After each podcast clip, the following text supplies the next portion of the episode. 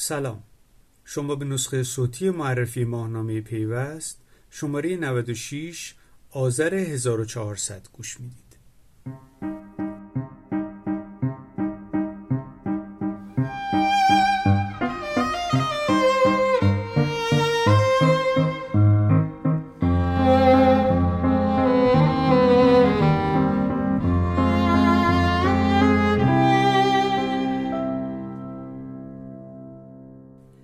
چطور استارتاپ های ایرانی از جهش جهانی باز ماندند؟ تک شاخ های بدون شاخ. حدود چهار سال پیش بود که محمد جواد آذری جهرومی توی مراسم معارفه خودش توی سالن شهید قندی وزارت ارتباطات و فناوری اطلاعات گفت در پایان دوره فعالیتش می‌خواد پنج تا یونیکورن بسازه. همون موقع بحث شد که اصلا یونیکورن چی هست؟ البته ترجمهش کردن به تک شاخ. و منظور استارتاپ هایی بود که بالای یک میلیارد دلار ارزش داشته باشند. هدفی بود که به نظر می رسید خیلی هم دور از دسترس نیست. اما حالا چهار سال از اون زمان گذشته و هنوز هیچ کدوم از استارتاپ های ایرانی تکشاخ نشدن.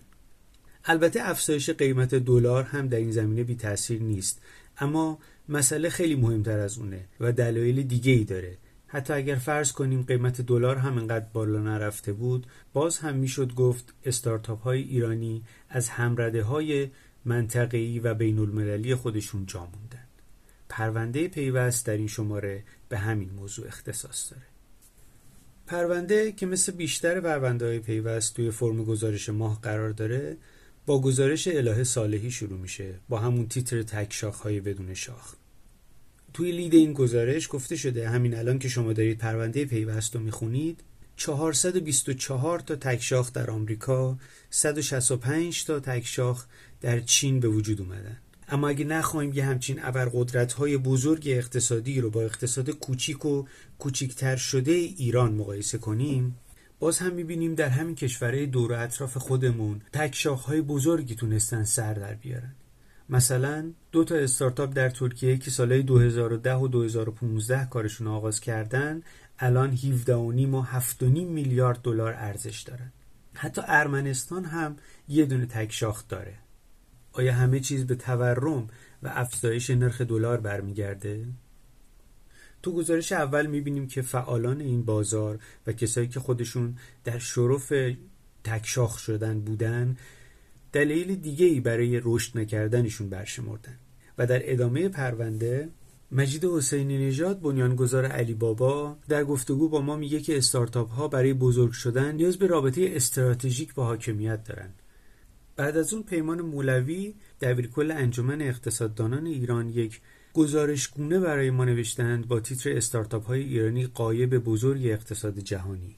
و در انتهای همین مطلب یک اینفوگرافیک داریم که وضعیت استارتاپ ها رو در کشورهای مختلف نشون میده و بعد از اون فرشاد فاطمی استاد دانشگاه شریف و اقتصاددان با ما گفتگو کردن. ایشون گفتن باید نگران ظهور استارتاپ های رانتی و دولتی بود. موضوعی که از چند وقت پیش شروع شده با خروج سرمایه گذاران بخش خصوصی از این بازار. و در نهایت علی مومنی در یک گزارش موانع رشد کسب و کارهای نوپا در اقتصاد ایران رو بررسی کرده. خانه ناآرام اقتصاد. در انتهای این گزارش هم فرزین فردیس رئیس کمیسیون اقتصاد نوآوری و تحول دیجیتال اتاق بازرگانی تهران یک یادداشت برای ما نوشتن با تیتر دیواری که کشیدند و کشیده ایم.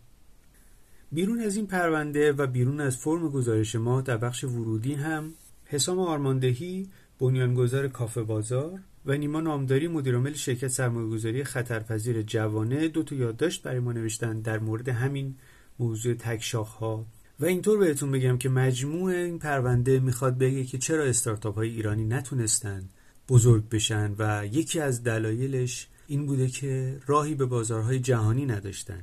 یکی دیگه از دلایلش موانع توسعه کسب و کارها بوده موانع قانونی موانع به هر صورت فراقانونی و چیزهای از این دست که خب اگر اندکی با این بازار آشنا باشید حداقل اینه که اسم این موضوعات رو شنیدید. بعد از گزارش ماه می‌رسیم به باشگاه مدیران و یک روز یک مدیر که این شماره پای صحبت‌های شهراد یوسفی زاده مدیرعامل آسیاتک نوشته و زندگی و دوران کاری این مدیر نسبتا جوون رو بررسی کرده. بعد از اون استارتاپ پادرو معرفی شده که در زمینه بستر هوشمند تجارت اجتماعی فعالیت می‌کنه. و در انتهای این فرم هم شرکت گردیه که توسعه ارتباطات هوشمند تبیان یا همون هوشمند تبیان رو معرفی کرده. هوشمند تبیان در زمینه خدمات زیرساختی و سرویس های هوشمند مرکز داده فعالیت می‌کنه و از سال 98 کار خودش رو شروع کرده. می‌رسیم به فرم خدمت تجارت که با یک گزارش از فاطمه نظر محمدی شروع میشه. توی حوزه بانکداری الکترونیکی میزان موفقیت رمز یک بار مصرف بانکی رو دو سال بعد از اجباری شدنش بررسی کرده امنیت در 120 ثانیه. بعد از اون یه مقاله دیگه داریم از سه نفر علیرضا سفرزاده، محمد رضا جمالی و محمد جواد هیدریان با این عنوان که های پرداخت الکترونیکی در ایران گران اداره میشن. و بعد از اون سعید احمدی پویا مشاور ارشد حوزه کسب و کار و فینتک هلدینگ فناپ یک مطلب برای ما نوشتند کشتی تایتانیک بانکداری و سونامی تحول دیجیتالی. بدین ترتیب بخش بانکداری الکترونیکی فرم خدمت تجارت تموم میشه. مطلب بعدی یک گزارش درباره میزان موفقیت پیاده سازی فراگیری مالی در ایران تو حوزه دولت الکترونیکی از مهرک محمودی و علی مومنی. و بعد از این گزارش نسبتا بلند یه مطلب تو حوزه تجارت الکترونیکی داریم از علیرضا کیانپور پژوهشگر تحول دیجیتالی. با موضوع نقش فناوری دیجیتالی در صنعت خورده فروشی. و بدین ترتیب فرم خدمت تجارت تموم میشه و می‌رسیم به فرم حقوق فناوری.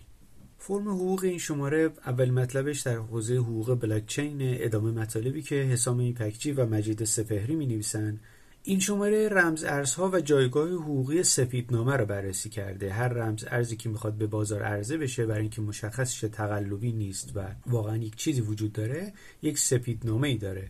و این شماره دوستان ما این موضوع رو بررسی کردن. و بعد از اون هم خانم غزاله دخیلی مثل همیشه مطلب حقوق نرم افزار رو نوشتن که درباره قراردادهای سافتور از سرویس و اون چیزهایی که باید در مورد این قراردادها بدونیم.